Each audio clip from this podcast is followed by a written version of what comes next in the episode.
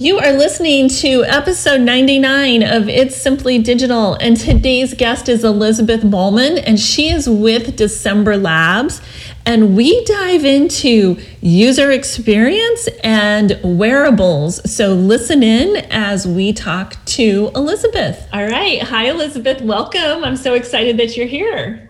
Hi, Lisa. Thank you so much for having me today. Okay. Where are you calling in from today?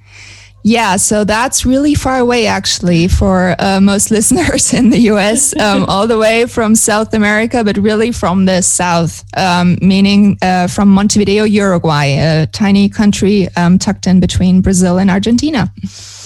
And how, like, what kind of weather do you have right now? What, like, what is it? I, am just so curious because, you know, I'm trapped here in Texas. So I'm, I'm wondering.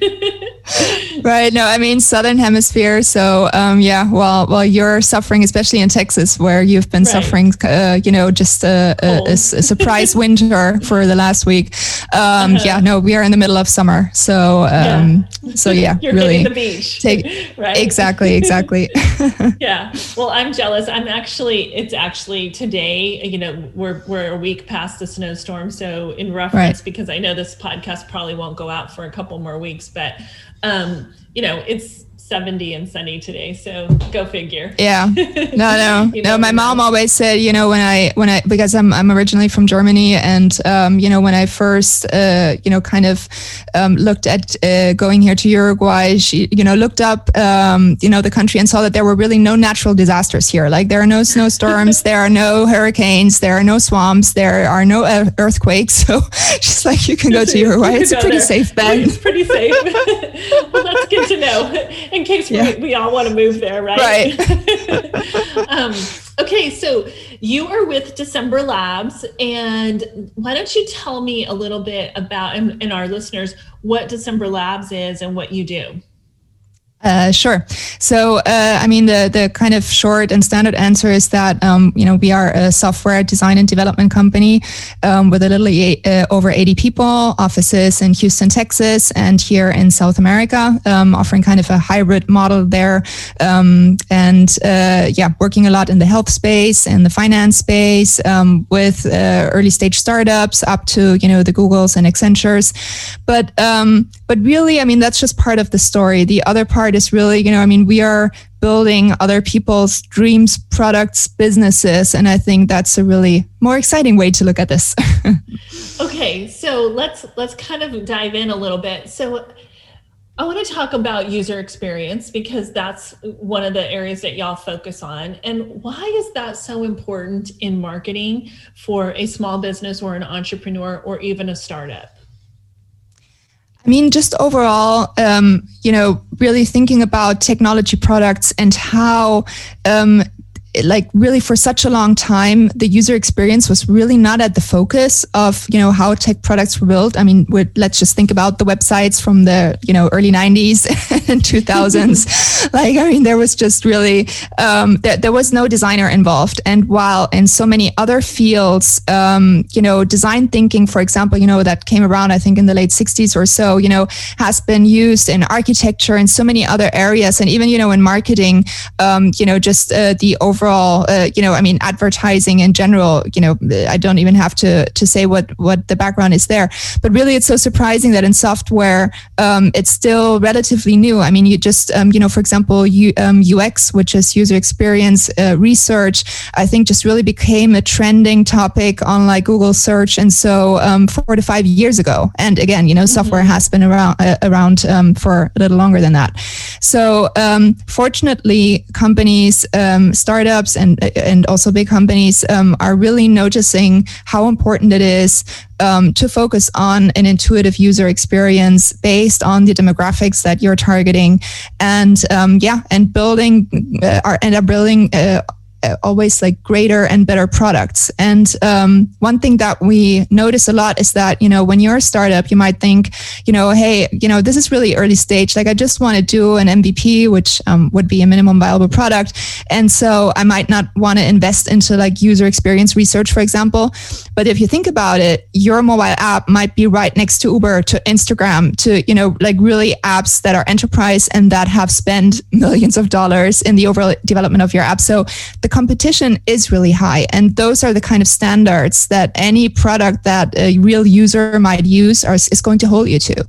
Um, so yeah, that's why I, uh, you know, at December Labs, we have really been focusing a lot over the past few years of um, finding different methodologies that are viable for startups um, to include user um, experience research into their overall product plan.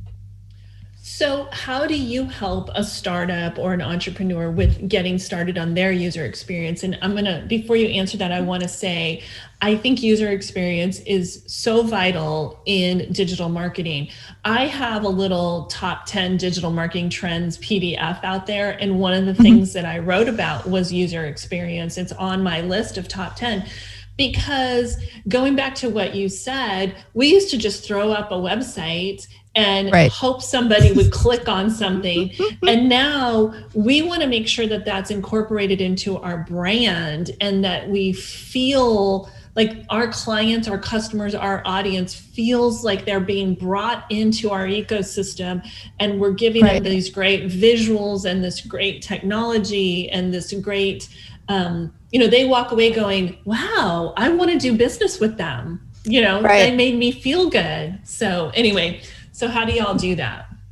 No, I really, I really appreciate, um, you know, your your reference there to marketing in general because my background is in digital marketing. Um, I used to run a, a, digital marketing agency, and I remember the first time, really in my early days, you know, we were doing just a bunch of landing pages and stuff, and at some point, you know, we did an A/B testing of, um, you know, the call to action, which was, uh, you know, buy an, a digital album for an artist in that moment, and just by, um, you know, changing the color and moving um, that button around, you know, I mean, conversion just went up so much. You know, the typical A B testing, but still, you know, I mean, this was like a while ago.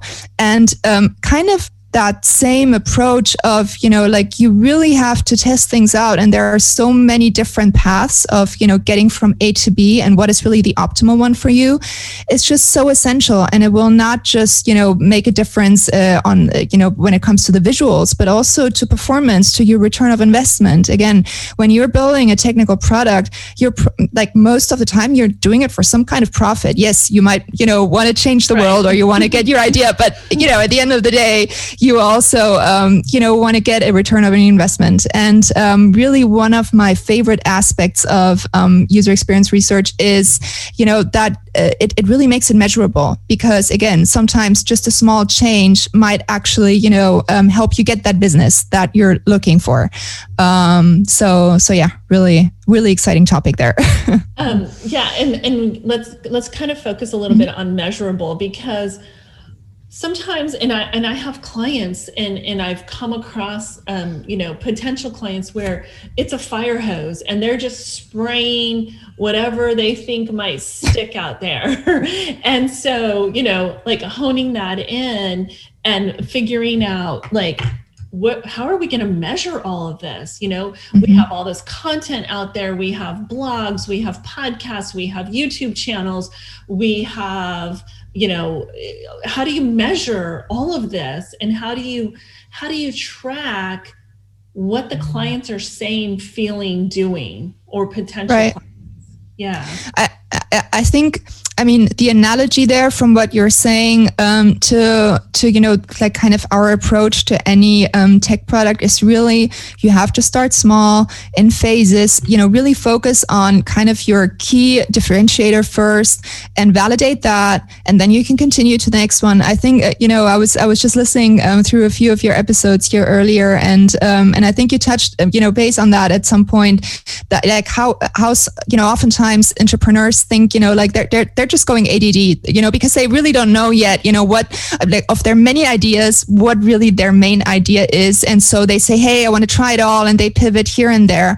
But really, you know, um, to help entrepreneurs not being one of those 90% of startups that fail um, we always advise them to really, you know, start with something simple, start with a core, validate that, build that, you know, iterate. Um, and that's really, again, also one of the fundamentals of design thinking or, you know, just even agile software development in general. You know, don't really, I mean, yes, it's good to think big as far as, you know, where could this potentially go? Because that helps you, um, you know, think about scalability from the very beginning and um, about, you know, how things should be built so that they actually do have a future.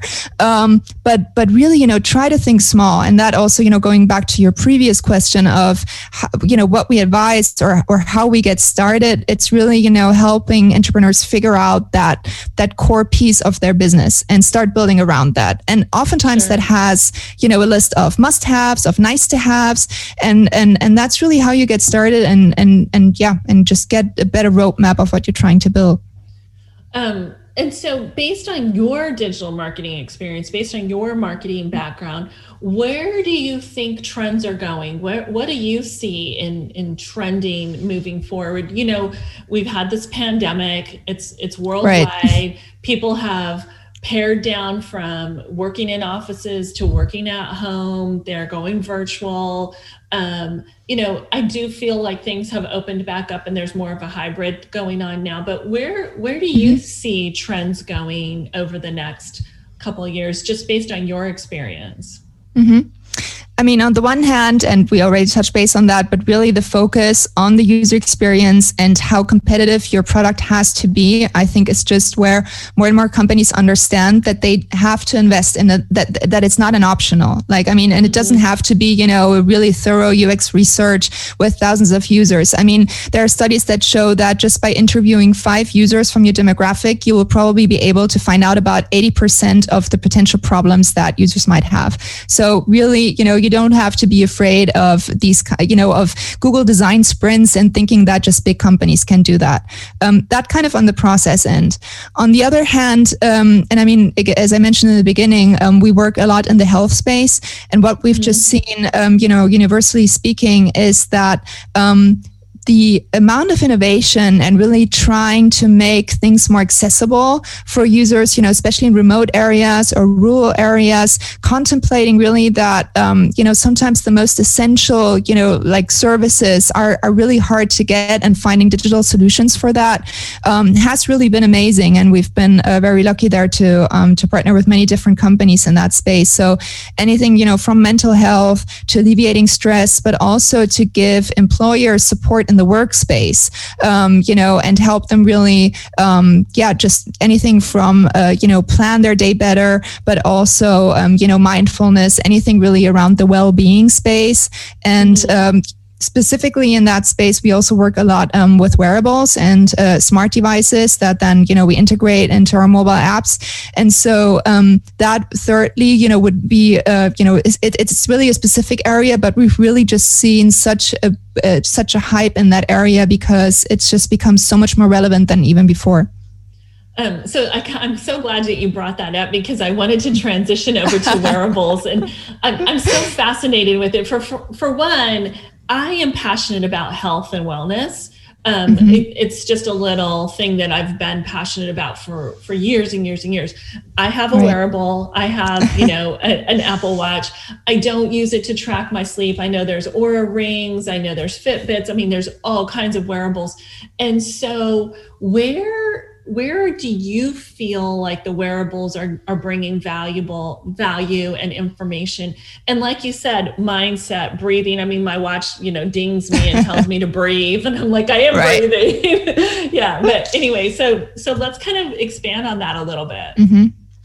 um, yeah i mean on the one hand, uh, what I've really seen and what's really exciting for me is that, I mean, again, you know, we work with a lot of wearables and, you know, anything from BioStrap, who's kind of, um, you know, from the fitness area um, to others. And in their case, for example, I mean, they are, they are, you know, a fitness tracker originally for a prosumer mm-hmm. um, and, uh, you know, provide um, athletes with really a lot of relevant data. But what they've seen is that now with the pandemic, um, there has been a lot of opportunity of of, um, you know, going, for example, uh, into studies um, that focus on early COVID detection because your biometrics give you so much more information than what you might be using them for today, you know, for just working out. Like they can actually, um, you know, show you if, you know, you're overall healthy or if there are any um, biometric trackers that, you know, might give you an idea that you have to watch out for something.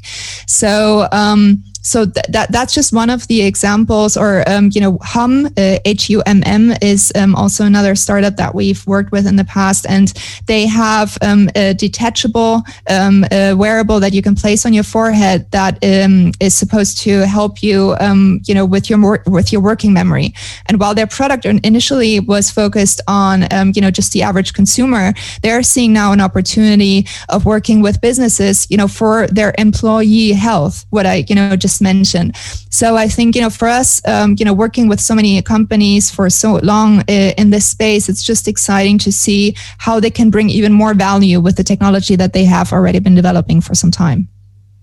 So I think, you know, being an entrepreneur myself and then some of my clients, that's who I work with. You know, one of my clients is a health and wellness coach and he actually knew he had COVID by his biometrics, by his wearable. Right. And he went and got tested that's crazy, yeah. and was positive for COVID.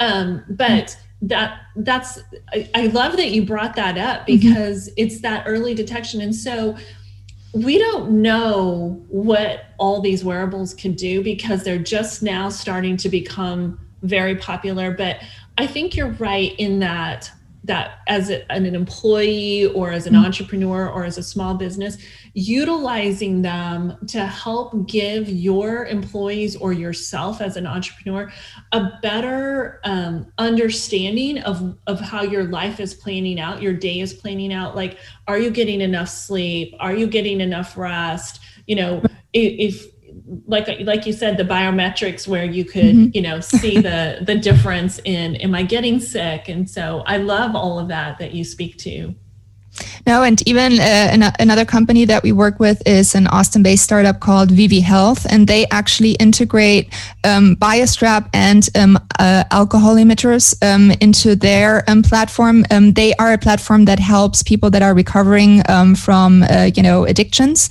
and so basically they provide them then with wearables uh, and with smart devices to help them track their, you know, recovery from home or sometimes in clinic. But again, you know that just goes so much beyond the you know average average usage that i could give a wearable that you could give a wearable. Um, it just really helps people being more independent but also um, you know communicate uh, to their physicians how they are really feeling or if they are in recovery as in this example. Um, so yeah again there are so many so many exciting examples out there that uh, yeah we're just really excited about what is to come still. Okay so um, last question i'm going to ask you is uh, and it's kind of it's about user experience but it also is about like where do you see you know everybody's mental health has been mm-hmm. um, i think affected is probably mm-hmm. a good word to use by yeah. the pandemic and um, I think some more than others. I think there's more addiction. I think there's more suicide. I think there's more depression and anxiety. And, you know, I think that is elevated by the pandemic. And so, how do you incorporate mental health, wearables, being an entrepreneur you know how do you incorporate all of that? Where how do you make that all work together? And mm-hmm. how do you how do you help everybody have that the best mental health that they can have? Like what would be some suggestions be that you have? That's actually a huge question and uh, and yeah and you saved question. the best for last.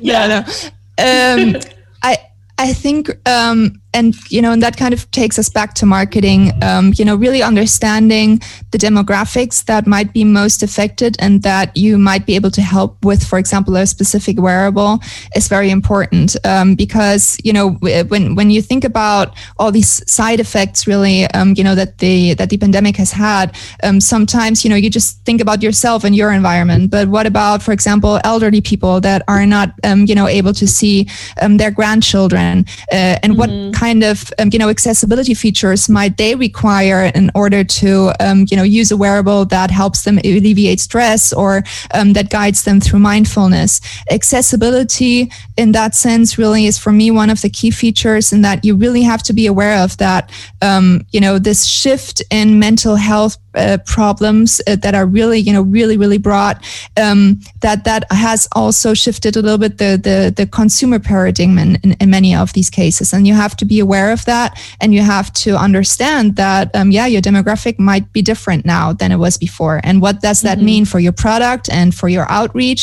but also again you know for accessibility for example Mm-hmm. Okay, so Elizabeth, how can we get a hold of you? How can we get a hold of December Labs? You know, if somebody wants to find out more about how they could get um, in, start investing in a user experience for their product or their service, you know, how can how can we get in touch with you? Sure. Well, on the one hand, I mean, uh, here in the pandemic, I'm really um, big on virtual coffees. So, you know, just feel free to reach out at uh, elizabeth at decemberlabs.com or um, look me up on LinkedIn. Uh, again, you know, happy, happy to chat and just kind of, you know, see what you're trying to build, if we could help, or if we can just have a conversation about that, about, you know, where, where this could be headed. Um, then, of course, decemberlabs.com uh, is our website. And um, on the one hand, I mean, you can find a lot of information overall about, you know, software development and um, different approaches and our work, of course. But also, um, I would recommend that you um, check out our blog, um, which is decemberlabs.com dash uh, blog, where we try to educate a lot under kind of the umbrella concept of democratizing knowledge in the sense of like, we really feel that people that try that are getting into software development or that are working in the space will make so much better decisions if they're more educated. So um, for us, it's really you know about transparency, about also um, you know getting over some of those stigmas that you've seen in software development. As you know, there are really software providers all over the world, and there, I mean, there's a lot of companies that contact us because they have had bad experiences, and um, yeah, and just are not really able to, or it's not that easy for them to trust another a new partner. Um, mm-hmm. So I would always say, you know, uh, do your research first, read a bunch of stuff and uh, and yeah and then let's have a call and see how we can help. Well and i think i'm just one, and, and i'll make sure to link all that up in the show notes so that we so that everybody could get in touch with you. But I, I really just want to highlight one more thing before we sign off which is um, it's measurable. So and, and i think and i wrote that down because like i said i think we we don't understand what all the efforts that we do what the return is and so mm-hmm. when you have a user experience when you say okay what works what's not working how can we fix this how can we make this better and you're getting real live feedback from mm-hmm. potential clients I, I think that that just makes a huge difference because you're you're actually able to measure it. So anyway. No no i love that you're saying that. And um, just to quickly add uh, onto that um, when you think about measuring for example the return of investment of uh, you know user experience research you have to think a little bit broader than just you know did i make more sales or so? Because just to give you an example um, we work with uh, with a startup that really um, like uh, with whom we conduct a lot of ux research as part of the software development development um, lifecycle. And a lot of the input for our UX research comes from their customer support team because they're really at the forefront of, hey, I have a problem. This is not working. I need more information on this. So really part of you know the return on investment is that by fixing those um, issues that you know are coming up the most, we're freeing up time of their customer support team, for, you know, to address more um, you know uh, more creative issues or to um, you know focus on other areas. That is one potential you know return of investment that you might have. But then also um, you know we work um, a lot with you know bigger enterprise companies and their um, kind of internal employee systems. So sometimes you know a small change in the UX and the user experience might save up, you know, for an employee five minutes per day of, you know, finding the right documents, where to upload them, however. But if you multiply that by thousands of employees every day of the year, think about the salary savings, mm-hmm. uh, you know, on just tasks that were too complicated or too hideous. So, um, you know, I really, that that's one of the things that I really appreciate so much about the return on investment of UX is that there are many different ways of looking at this. And um, yeah, I just love to talk about that and uh, see well, how. yeah, and I appreciate that. that. you um, that you said it's more about it's not necessarily seeing a dollar sign, but it's saving your customer support from answering that question over and over again, exactly. saving your employees from finding that document over and over again. So those dollars do add up, even though it's exactly. not a dollar sign that you're seeing. So I appreciate that you expanded on that. So thank you so much, Elizabeth. I've enjoyed talking to you and I appreciate all of your knowledge. Thank you so much. Thank you, Lisa. Thanks for having me. it was a pleasure. Thanks again for listening to It's Simply Digital. If you like what you hear, please rate, review, and subscribe to this podcast. It helps me bring on some amazing guests. And you could get a hold of me at itssimplydigital.com or Lisa at itssimplydigital.com. I hope you have a blessed day.